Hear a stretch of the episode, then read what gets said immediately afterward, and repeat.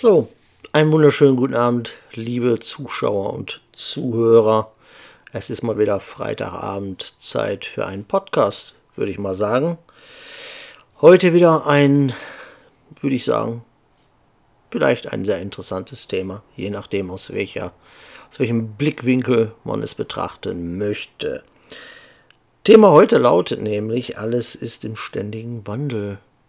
Ich würde sagen, wir legen mal direkt los. Halt, nicht ganz, denn wie immer haben wir natürlich auch nicht schlecht. Hab einen Absetzer, aber stellt so auf den Tisch, ja, Flecken. Ich hoffe, ihr genehmigt mir diesen Schluck Kaffee, diesen gemütlichen Abend. Ihr seht, ich habe wieder schöne Lichter angemacht. Doch, die, doch, die sieht man. Also wir waren, letzte Mal haben wir das ein bisschen angeschnitten, die Zeit auch mit meinem Bruder. Das war auch immer so eine Liebes-Hass-Beziehung zu meinem Bruder, schon aus ganz früher Kindheit, ähnliche Schicksale. Aber beide sind wir völlig verschiedene Charaktere, könnten verschiedener nicht sein. Naja, mach, fangen wir mal heute damit an, äh, oder mit der Zeit an, als mein Bruder noch im Krankenhaus lag.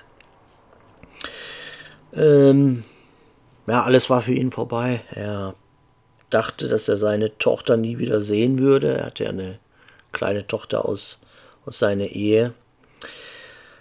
Ich versuchte ihn zu dieser Zeit Trost zuzusprechen, obwohl ich selber derjenige gewesen wäre, der Trost gebraucht hätte. Mein Bruder wusste das aber damals und er wusste es auch zu schätzen, dass ich zu dieser Zeit meinen eigenen Schmerz hinten anstellte und ja, so gut ich konnte, versucht, versuchte ich halt für ihn da zu sein.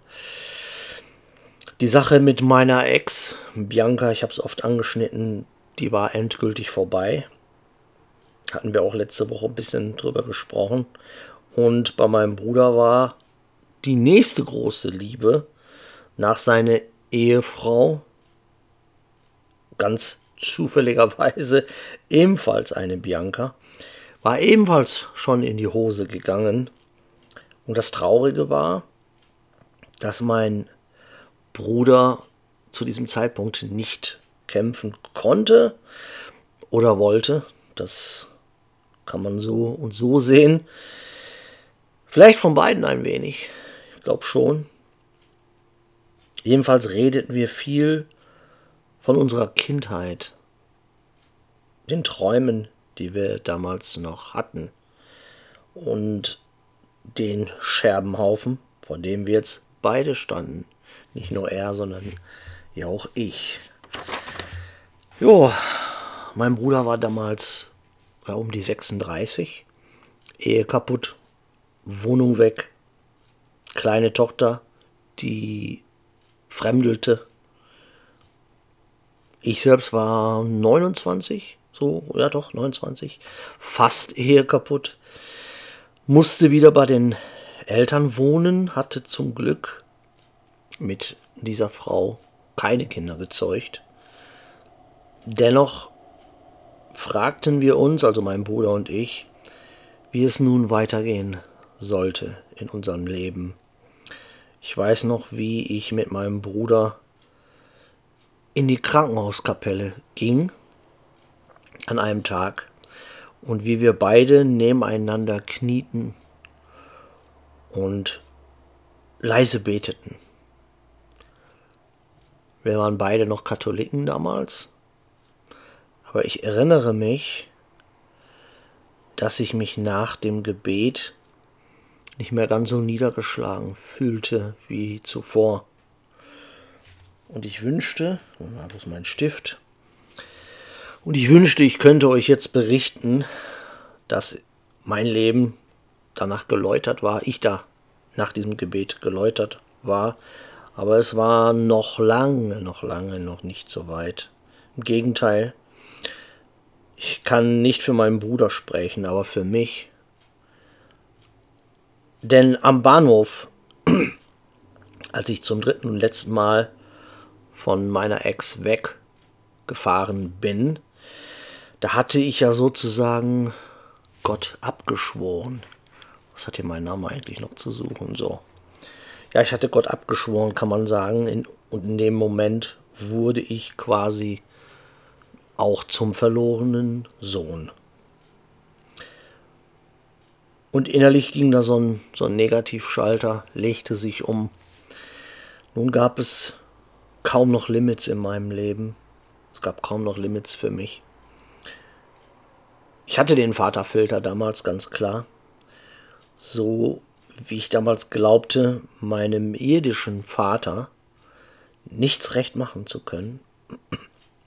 Dass nichts jemals genug sein würde was ich auch tat, so dachte ich auch, dass ich für Gott niemals gut genug sein würde oder könnte. Und so ließ ich mir damals vom Feind, vom Teufel einreden, von nun an genau so zu leben oder ähnlich zu leben, wie der verlorene Sohn in der Bibel es tat. Und von da an ging es dann los, als mein Bruder aus dem Krankenhaus kam.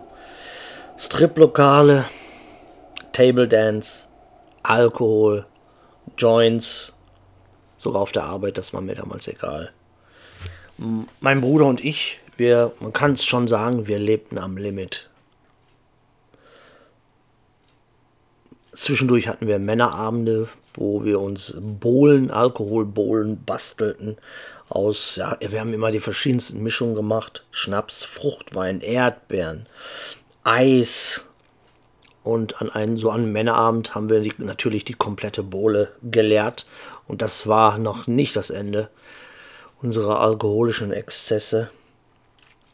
Und während wir diese Bohle aber leerten, schauten wir uns Horrorfilme an, die wir vorher in der Videothek ausliehen es war auch immer so, wir haben das richtig zelebriert. Es war ja, Zynismus pur, Destru destruktives Verhalten pur von uns beiden. Ja, und den schauten wir uns dann an, während wir uns den Alkohol hingaben. Je bescheuerter der Film war, desto besser. Und spät abends fuhren wir dann oder wanderten, je nachdem, ob wir mit Fahrrad oder zu Fuß waren, wanderten wir dann zum Spielplatz, zum Friedhof, oder zur Halde, setzten uns dann irgend, auf irgendwelche Bänke oder auch zur alten Schule manchmal, wo wir dann Flashbacks abspielten und Erfahrungen austauschten.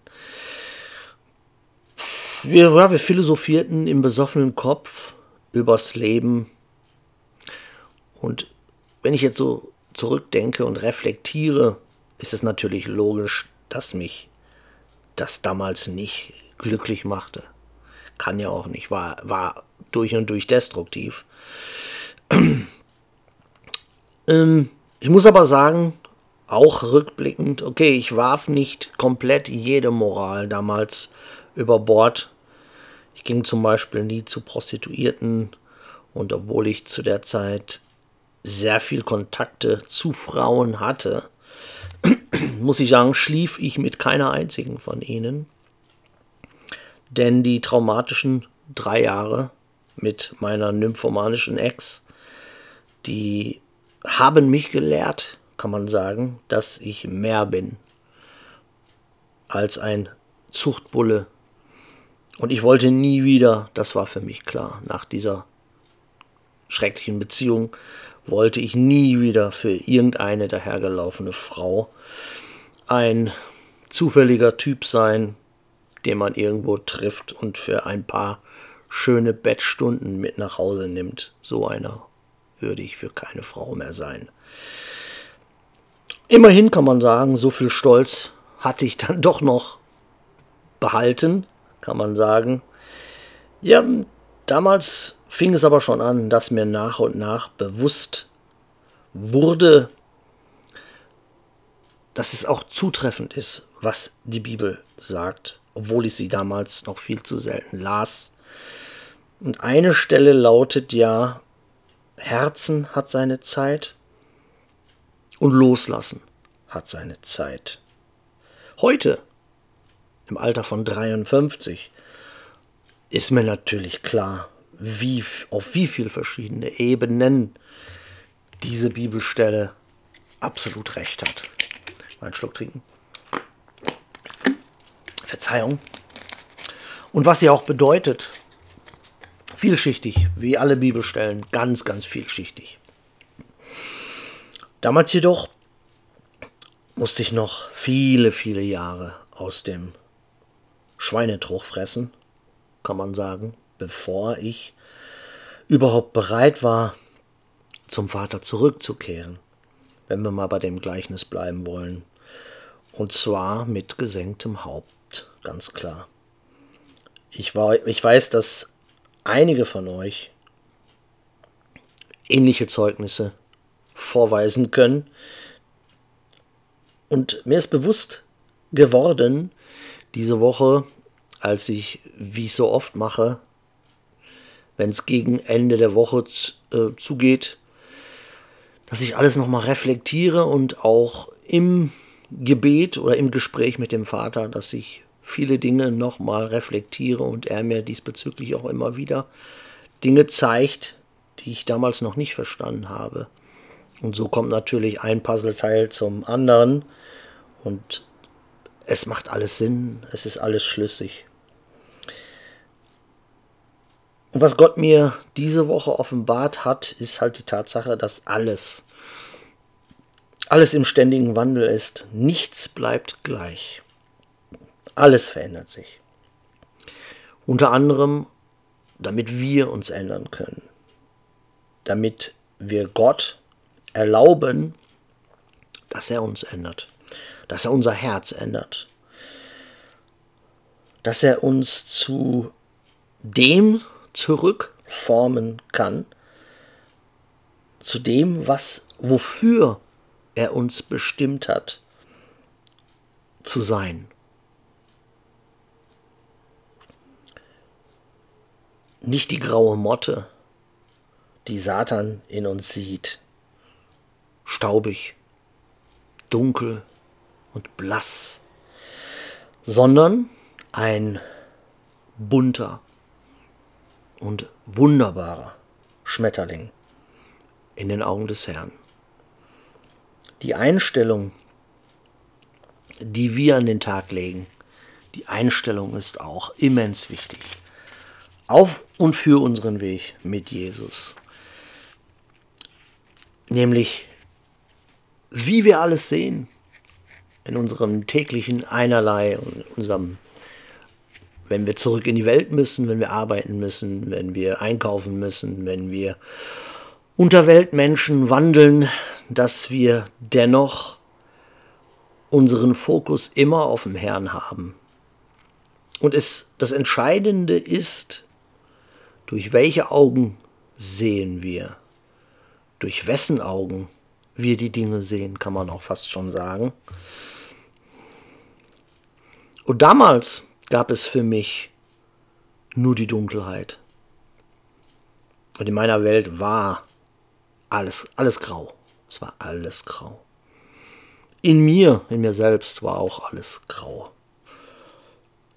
Es gab da nichts als dunkle Wolken, kann man sagen. Regen in meiner Seele. Wenn ich damals durch die Straßen ging, ich sah alles völlig anders, aus einem völlig anderen Blickwinkel, wie ich heute die Dinge betrachte. Damals sah ich auf den Straßen graue Menschen, die mich mit dunklen, oft leeren Augen ablehnend anschauten. Und ich sie ebenfalls. Es war beidseitig, kann man sagen. Und all das hat sich geändert. Das hat nicht das hat sich geändert, sondern das hat er geändert. Meine komplette Sicht auf alles durch Jesus und in seinen Augen hat sich alles geändert. Und heute weiß ich, dass ich einst, damals, die Welt wirklich durch Satans Augen betrachtet habe, so wie er wollte, dass ich die Dinge sehe, die Welt sehe, mich selbst sehe. Aber das war eine Matrix, das war eine Einbahnstraße, das war ein Weg, der mich in den absoluten spirituellen Ruin gestürzt hätte. Die Welt heute hat sich im Grunde genommen nicht geändert. Sie ist schlimmer geworden. Im Gegensatz zu damals sind die Menschen noch viel schlimmer geworden. Dennoch sehe ich die Welt, kann man sagen, hm, da grölen welche. Versteht mich nicht falsch. Sehe ich die Welt, nicht die Welt in Form von Weltmenschen, sondern die Schöpfung, die sehe ich bunt in mir, in mir selbst ist Farbe, ist Licht. Sogar den Regen liebe ich. Ich liebe den Regen. Ich sehe durch, durch Gott, sehe ich die Schönheit in allem im Regen. Ich schaue durchs Fenster und lausche manchmal den, dem leisen Klang der Regentropfen, wie sie gegen wie sie gegen die Scheibe leise knallen oder an das, an das Fenster klopfen. Es gibt ja so ein Lied, Regentropfen, die an mein Fenster klopfen. Und ich sehe, dann beobachte ich, wie die kleinen Tropfen am Glas entlang rollen, hinunterrollen. Und dann verspüre ich Ehrfurcht. Dann halte ich oft inne und spüre Ehrfurcht. Und das sind gerade jetzt Zeiten, in diesen kaputten Zeiten, kann ich das nur empfehlen, einfach mal innehalten. Die Leute reden jetzt wieder vom Sabbat, zurück zu den Wurzeln, hatte ich letzte Mal in einem Video gesagt, da sehe ich immer wieder auf Facebook und in den Foren, wo es heißt zurück zu den Wurzeln und sie verstehen gar nicht, was zurück zu den Wurzeln heißt. Was ich empfehlen kann, ist auch zurück zu den Wurzeln, aber zurück zu den Wurzeln insofern, wie hat Gott uns erschaffen? Und Gott hat uns nicht als Maschinen erschaffen, die die Hälfte des Tages Leistung bringen, selber sind wie Maschinen. Wir sind alle inzwischen selbst wie Maschinen geworden. Und diese komische Maschine, die ist fast schon an unsere Hände gewachsen. Die Menschen trennen sich nicht mehr von ihren Handys. Ich habe heute in der Stadt erst wieder mehrere Frauen auch gesehen, die sitzen da auf Parkbänke, in einer Hand den Kinderwagen mit ihrem Baby, in der anderen Hand das Handy. Und diese Strahlen, die gehen direkt in die Birne des armen Babys. Das ist denen egal. Social Media. Was gibt's Neues? Wo kann ich gesehen werden? Wo hat jemand etwas gepostet? Wo hat mir jemand einen Daumen hoch gegeben? Wo kann ich äh, mich darstellen? Und die ganzen Menschen sind alle nur noch zu Darsteller geworden.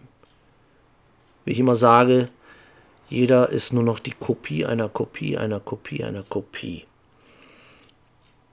Und da würde ich schon sagen, back to the roots weil so ist der Mensch nicht erschaffen worden von Gott, dass wir alle plötzlich Narzissten sind, die nur noch sich selbst sehen in allem. Wo kann ich was darstellen? Wo kann ich irgendeine Form von Ruhm, Zufuhr menschliche Zufuhr bekommen? Wo kann ich Energie bekommen für mein Ego? Wo kann mich jemand loben? Wo kann mich jemand begutachten? Die Hände sind so ausgelegt, dass wir Fotos von uns machen und diese Fotos sind fake. Da werden Fältchen weggemacht, da werden Unreinheiten weggemacht. Da sieht man dann plötzlich zehn Jahre jünger aus. Es wird immer schlimmer. Dann hat man plötzlich Katzenaugen. Die Katzenaugen werden in die Länge gezogen, die Lippen werden dicker. Also die Hersteller wissen genau, was sie machen. Es geht ums Ego. Es geht um das Selbstdarstellen. Es geht auch um das Fake, die Fake-Darstellung. Sie wollen aus uns allen Attrappenfürsten machen. Oder guckt ihr euch Fotos von irgendeiner Frau an, auf irgendwelchen Social Media Seiten. Oh, wunderschön, wunderschön, wunderschön. 80.000 Daumen hoch. Und dann trefft ihr die zum ersten Mal und denkt,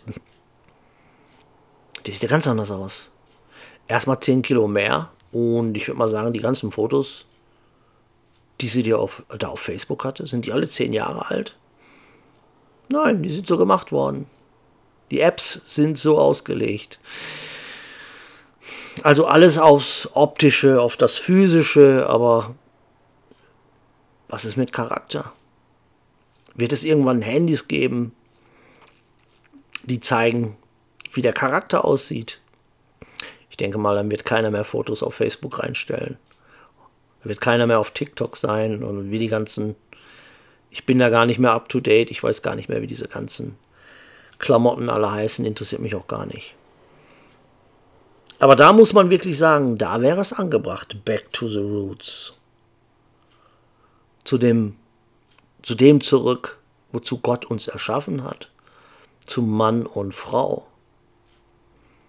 Die im Einklang lebten, im Garten Eden, mit der Natur, mit den Tieren, mit Gott, bevor die Schlange dann kam.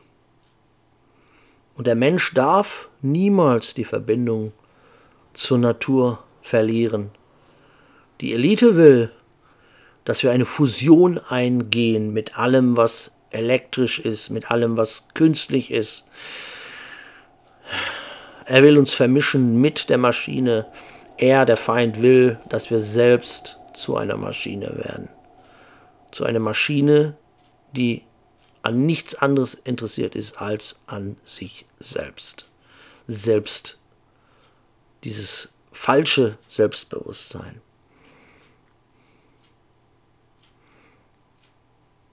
Und wir sollten da auch wieder einen Unterschied machen. Wir Christen sollten einen ganz großen Unterschied machen, denn Jesus hat uns mit auf den Weg gegeben, verweigert euch selbst, schaut nicht auf, wir schauen nicht auf uns selbst, sondern wir schauen auf unseren Nächsten. Wir schauen auf die Menschen, die Hilfe brauchen, die nackt sind, die wir bekleiden müssen, die gefangen irgendwo sind, die krank sind und wir sollten sie besuchen, die hungrig sind und wir sollten sie füttern, die Heilung brauchen und wir sollten ihnen die Hände auflegen. Das ist der Gospel. Der Gospel ist nicht ich, me, myself and I. Das ist schon ein Gospel, und zwar der Gospel des Endgegners, der Gospel des Feindes. Aber da haben wir nichts mit zu tun, da sollten wir sogar gegen ankämpfen. Aber was ich sehe, ist ganz, ganz viele Christen da wirklich alle mitmachen. Und leider, ich muss es wieder sagen, ganz, ganz viele Frauen machen damit. Letztens wurde mir wieder ein Kanal angeboten. Da war eine junge Frau, Christin nannte sie sich, und sie machte auch sogar christliches RSMR oder wie sich das dann nennt. Das ist dann, wenn die irgendwas ganz nah im Mikrofon reinstöhnen und äh, ja, das es kommt aus, es kommt aus, aus, aus dem Sexbereich. Das hat, was hat eine Christin denn mit so einem Kokolores zu tun? Sie wollen alles mit dem Glauben vermischen. Schönheit und Makeover und heute gehe ich in eine Sauna für Jesus und wir sind voll, die Kamera ist immer mit dabei. Die Kamera, aber bitte, Kamera immer dabei auf mich. Denn in Wirklichkeit geht es nicht um Jesus. In Wirklichkeit geht es ihnen um sich. Sich zu profilieren, sich darzustellen. Und das ist traurig, dass sich das auch leider bei Christen so normalisiert hat. Und viele sind mit auf den Zug aufgesprungen. Und das wird Gott doppelt bestrafen, weil wir sollten es alle besser wissen, anstatt dabei mitzumachen und es noch zu forcieren.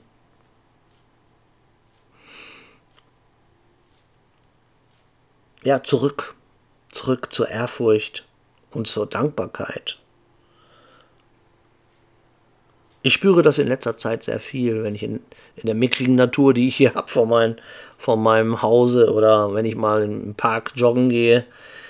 Aber ich habe das zurückgewonnen als Christ zum Glück, dass mir immer wieder bewusst wird, wie viel Schönheit, wie viel Liebe, wie viel Ordnung in jedem Detail von Gottes Schöpfung steckt.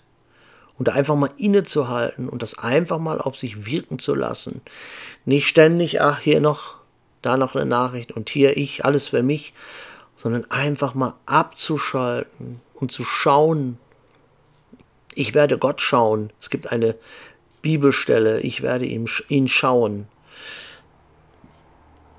Das sollten die Christen mal wieder tun, auf ihn zu schauen, nicht aufs eigene Spiegelbild, wie Narcissus es gemacht hat.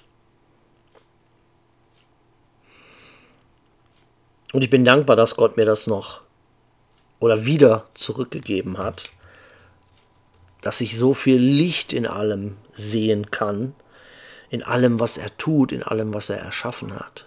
Ist so viel Licht, so viel Schönheit, so viel Ordnung, so viel Ruhe. Und das ist, was uns allen fehlt, diese innere Ruhe, dieser Sabbat in Jesus Christus. Und ich frage mich bei ganz vielen Menschen, wie ihnen das entgeht, wie sie so dermaßen vom Feind auf Spur gebracht worden sind, dass sie nicht mehr kompatibel mit dieser Ordnung sind, mit dieser Liebe sind, mit dieser Schönheit sind, mit diesem Licht sind, sondern dies als Anstoß sehen. Wie könnte man da noch weiterhin im Dunkeln wandeln wollen, ist eine Frage, die ich mir oft stelle, aber die Antwort habe ich bereits, weil sie nicht mehr kompatibel sind mit dem Licht, sondern sie haben sich umpolen lassen. Sie sind nun kompatibel mit der Dunkelheit und sie fühlen sich zu allem Negativen hingezogen. Das ist die Antiordnung vom Feind. Da sind sie plötzlich mit kompatibel. Aber ich weiß, wie es ist. Ich weiß, wie es war. Ich habe es mitgemacht. Und ich weiß, dass es nichts von mir war. Das war nicht mein Ich. Das war etwas, was der Feind aus mir machen wollte. Und zum Glück hat Gott mir die Chance gegeben, das zu erkennen. Und er hat mich da rausgezogen. Und inzwischen ist mein Arm wieder eingeschlafen. Ich hoffe, dass das irgendjemand sich anschaut, der momentan noch in der Dunkelheit steht oder in, die, in der Dunkelheit wandelt. Und wenn diese 30 Minuten auch nur ein kleines Fünklein Licht entfachen können in so einem Menschen. Und der aufwacht durch Gott natürlich und sagt, ja, stimmt, stimmt, und das bin nicht ich. Ich will so nicht sein. Das ist nicht meine Natur, so wie Gott mich erschaffen hat. Dann wäre ich glücklich, wenn es auch nur ein einziger erkennen würde. Ja, ich bin sehr dankbar. Ich bin sehr dankbar, dass ich aus all diesem ganzen Mist, durch den ich gewartet bin und den ich ja selbst verschuldet habe, auch zum größten Teil, meine Vergangenheit, die ich ja nicht schrecklich, wenn der Arm einschläft. Die ja natürlich ein Teil von mir ist, die kann ich ja nicht verbergen oder ich brauche sie auch nicht schönreden, da gibt es überhaupt gar nichts schön zu reden, ganz klar. Dass Gott die Gnade an mir gezeigt hat, mich da trotzdem rauszuholen, das ist natürlich wunderbar und ich bin dankbar dafür.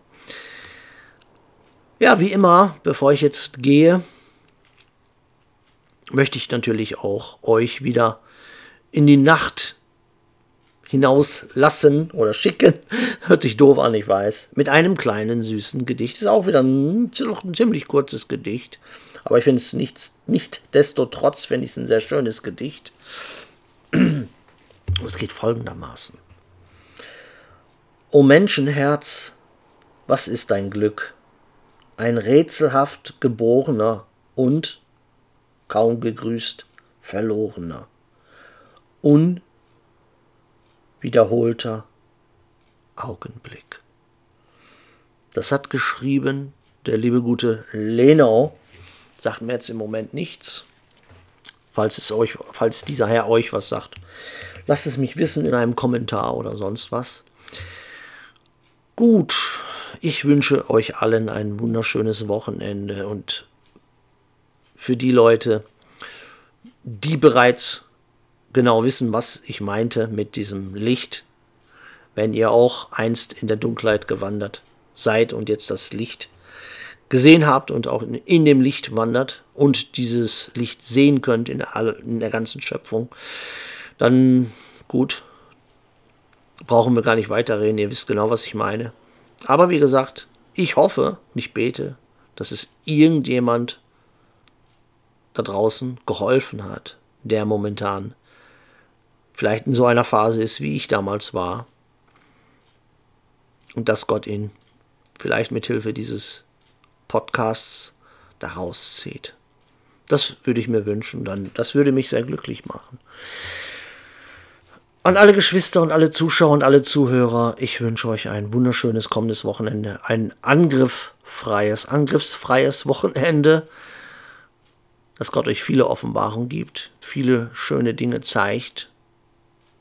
Wir sehen und hören uns, so Gott will, in der nächsten Woche, vielleicht auch schon näher. Ich habe euch lieb, euer Konrad. Bis bald, macht's gut. Ciao.